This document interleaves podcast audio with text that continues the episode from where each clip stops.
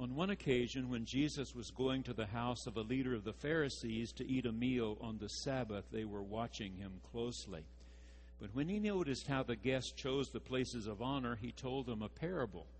When you're invited by someone to a wedding banquet, do not sit down at the place of honor in case someone more distinguished than you has been invited by your host. And the host who invited both of you may come and say to you, Give this person your place. And then in disgrace, you would start to take the lowest place. But when you're invited, go and sit down at the lowest place, so that when your host comes, he may say to you, Friend, move up higher. Then you will be honored in the presence of all who sit at the table with you. For all who exalt themselves will be humbled, and those who humble themselves will be exalted. He said also to the one who had invited him, when you give a luncheon or a dinner, do not invite your friends, your brothers, your relatives, or rich neighbors in case they may invite you in return and you would be repaid. But when you give a banquet, invite the poor, the crippled, the lame, the blind, and you will be blessed because they cannot repay you. You will be repaid at the resurrection of the righteous. This is the word of the Lord.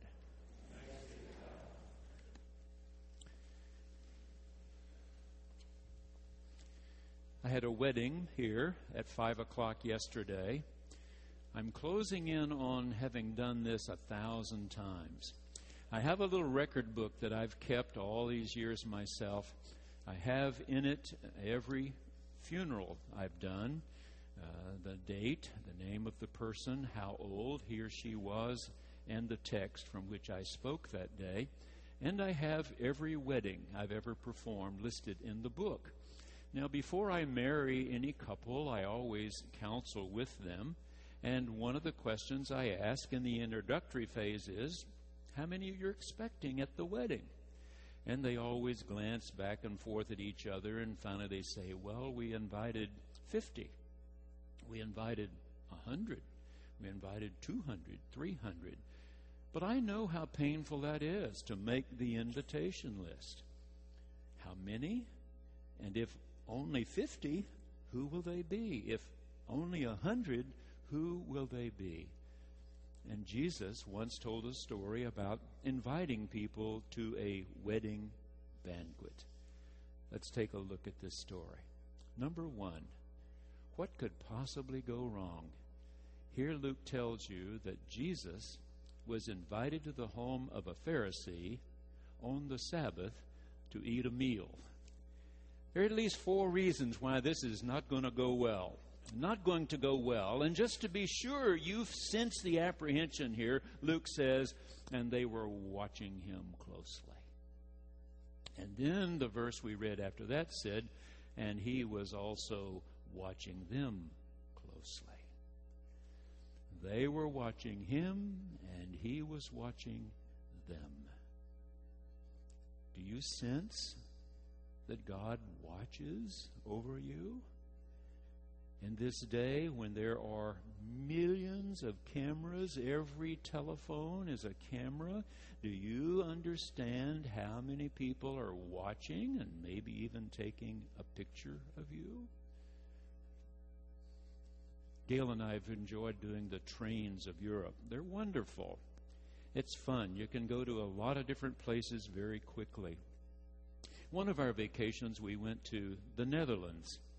Uh, neither of us really knew much about the Netherlands. We'd been to Amsterdam on a couple of occasions, but had not really been into the innermost parts. And so we mapped out almost three weeks in the Netherlands.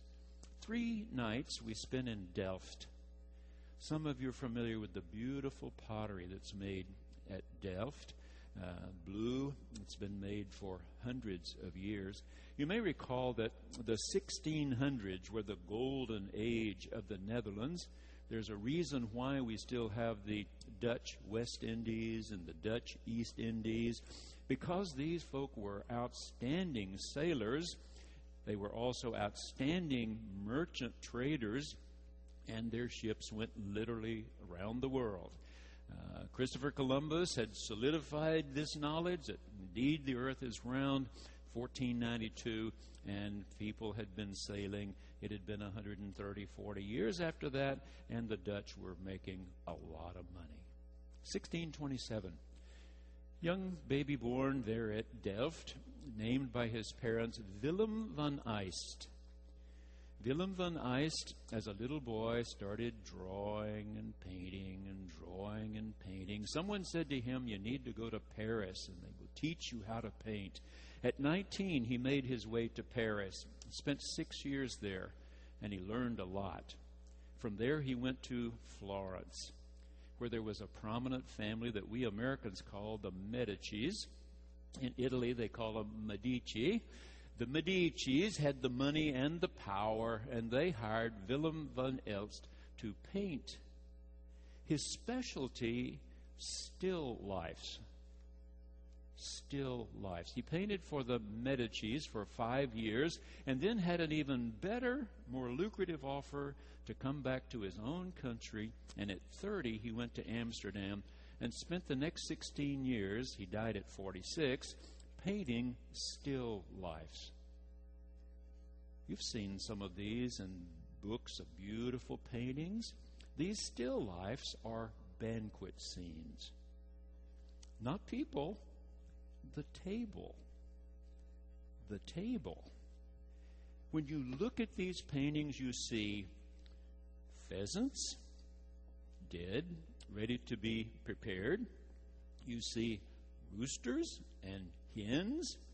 You see leg of lamb. You see shoulder of pork. You see beef. You see big pomegranates. You see apples. You see oranges. You see all the opulence of these wealthy traders, paying Willem van Aelst and others lots of money to document for history, we had a lot of money.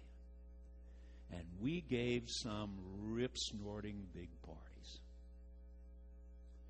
Now, Gail and I don't spend long looking at those still lifes. We really prefer to see paintings of people we really prefer to go down the hall where Vincent van Gogh painted a picture of poor potato farmers who were also from the Netherlands.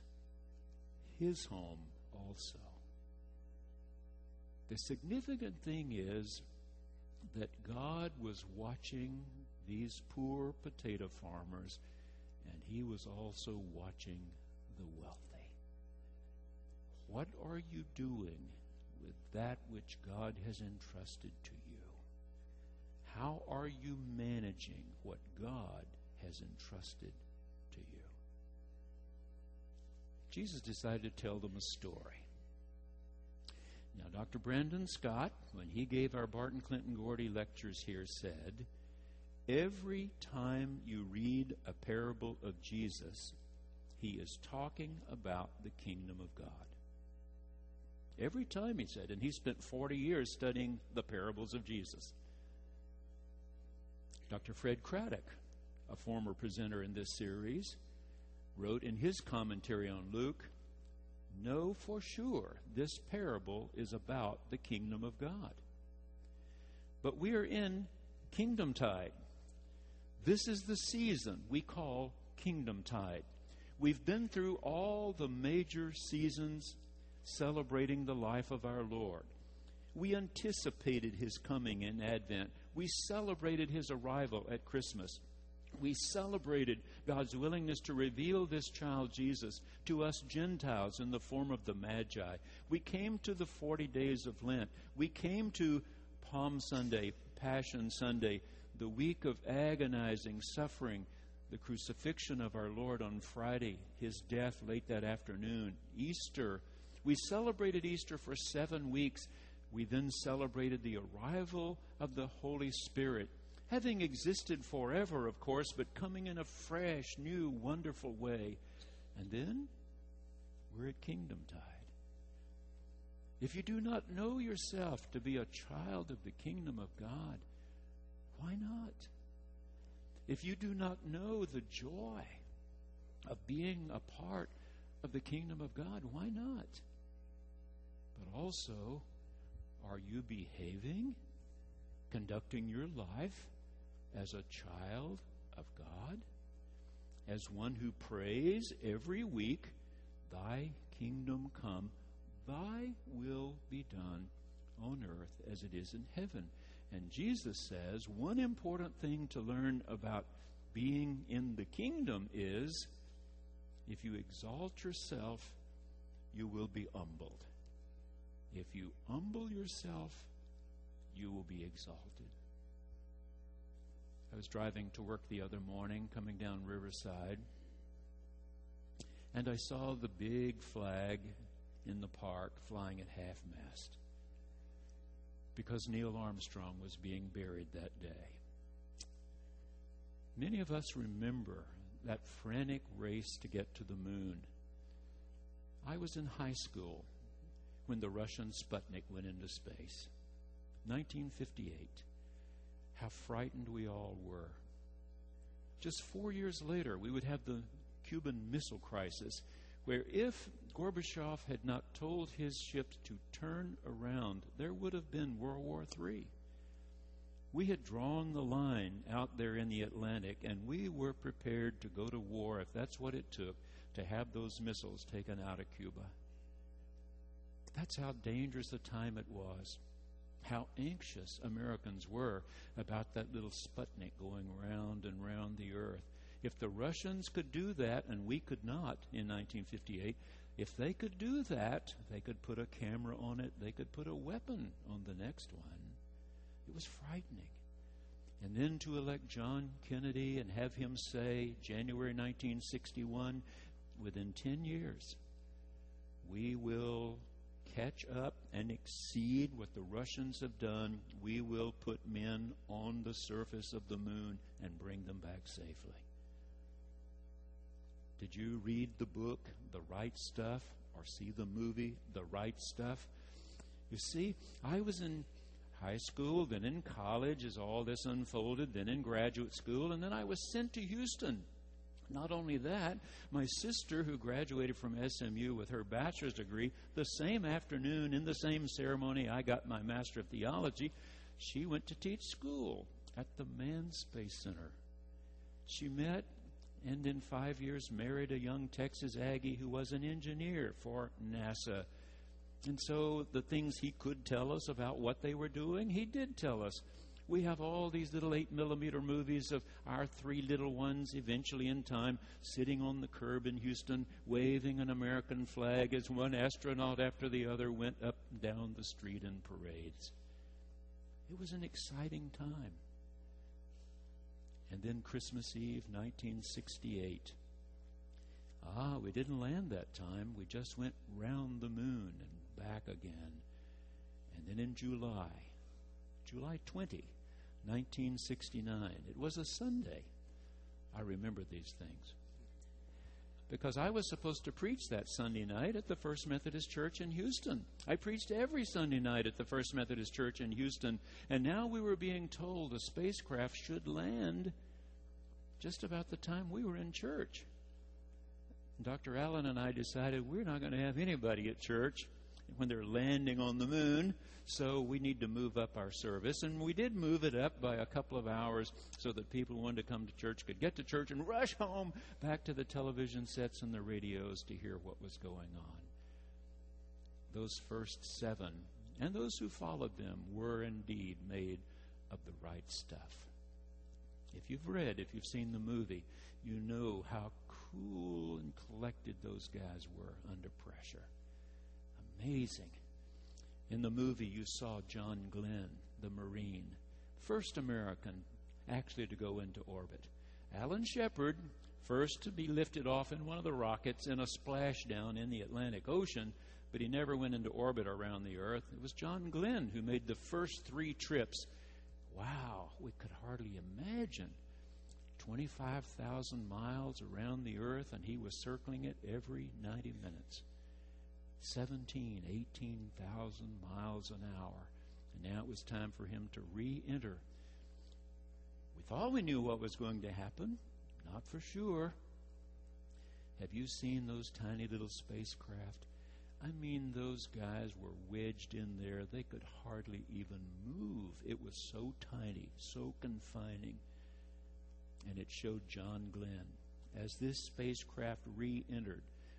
Fire, a ball of fire, up around the windows. All he could see was fire, and he's sitting in there pushing the buttons exactly as he had been taught to do. They were amazing. Amazing. Finally, Neil Armstrong took command of that spacecraft as it lowered to the moon, and he could see out the windows that they were coming down on a patch of rocks. This fragile little thing they were riding in had to sit firmly on four prongs. If not, it couldn't take off again to redock with the spacecraft that would bring them safely home again. And he took manually control and simply said, uh, We're going to be busy the next minute or so. And then those words Tranquility Base here, the eagle has landed. First man on the moon, followed by Buzz Aldrin. He died, 82 years old. Did you follow what he did after he walked on the moon? He'd grown up on a farm in Ohio. He went to be a professor, University of Cincinnati. He said I was a nerdy, geeky engineer. He taught for 10 years, and then he moved back to the farm. When he was 50 years old, he decided to be a farmer again. Had a few cows and planted a lot of acres of corn and lived till he was 82. Didn't give autographs because he didn't want them on eBay with somebody making a lot of money out of his autograph. The Wall Street Journal had a wonderful editorial about him this week, and this is the way it ended. Three things you could say about Neil Armstrong amazing excellence, fortitude, and humility. That's the word. Humility. Not thinking less of yourself, thinking of yourself less. And then it said they aren't making Neil Armstrongs anymore. And if that be true, it's a shame because God said all of us should be like Neil Armstrong. Number three. This third important part of the story is about the people we invite to the party. When you give a luncheon or dinner, do not invite your friends, your brothers and sisters, your family, or your rich neighbors who will invite you to their big party. Then you've been repaid. That's not the way to do it. Instead, invite the lame, the poor, the crippled. This is about the kingdom of God. This is the way kingdom people are supposed to live their lives. Dr. Jeff Japinga is dean of the McCormick Seminary in Chicago. And he has written recently that he was at one of those big, big gatherings where you don't know anybody. You're f- sort of fumbling around through the crowd trying to read a name tag or two. He said, I saw a woman I'd never seen in my life. She had never seen me either. I was trying to get a look at the name tag, and once I saw it, I called her by name and told her who I was. So, what do you say to somebody you've never met before? I said, What do you do? And she said, I bring hope to people who are hurting. I said, Oh, where do you do that? And she told me she was a clerk at a large supermarket. She checked people's groceries all day. But the way she saw her job was I give hope to people who are hurting.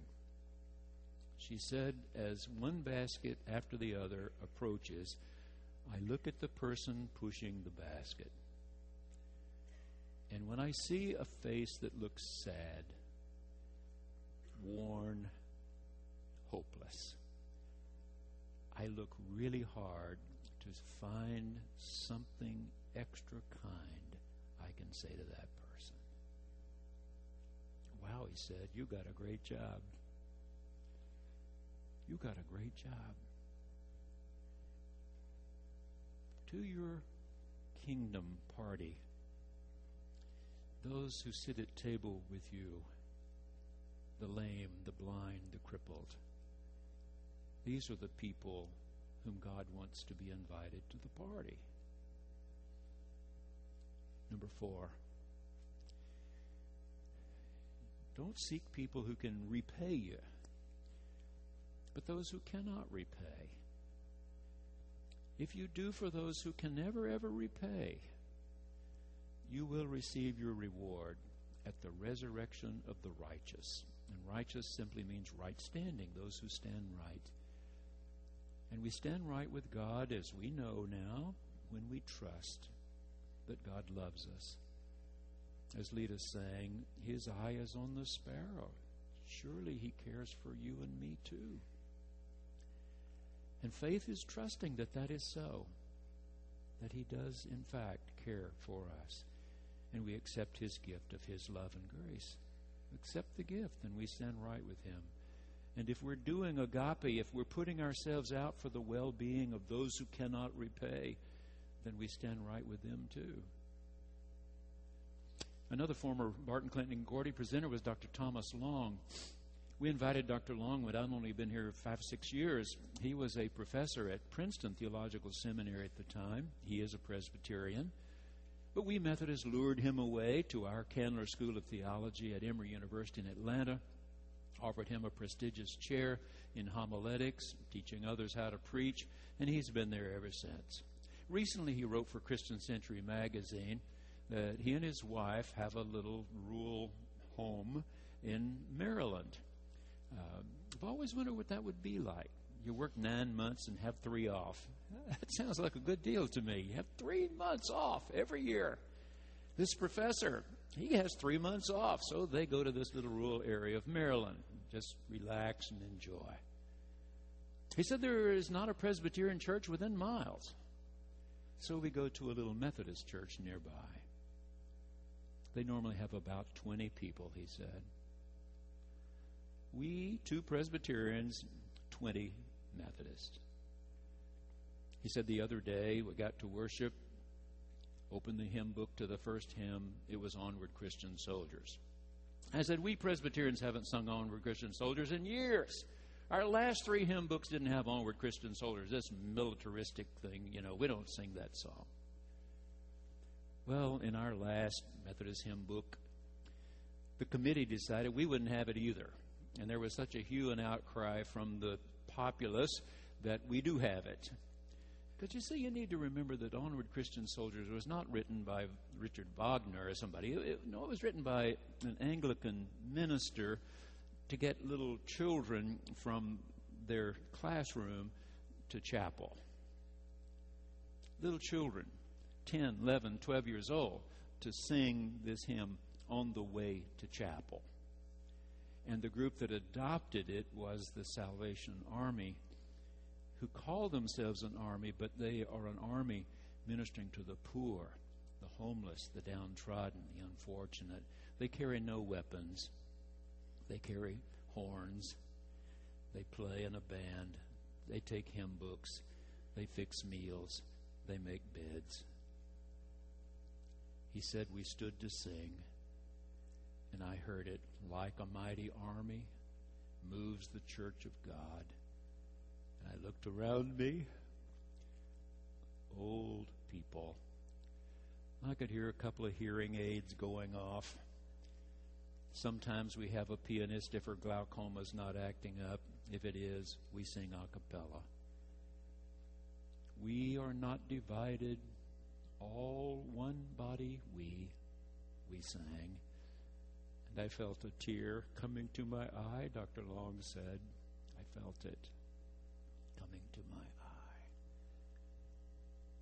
He said, I reflected next year will be the 150th anniversary of the Battle of Gettysburg, the battle that turned that war, the great civil war of our country.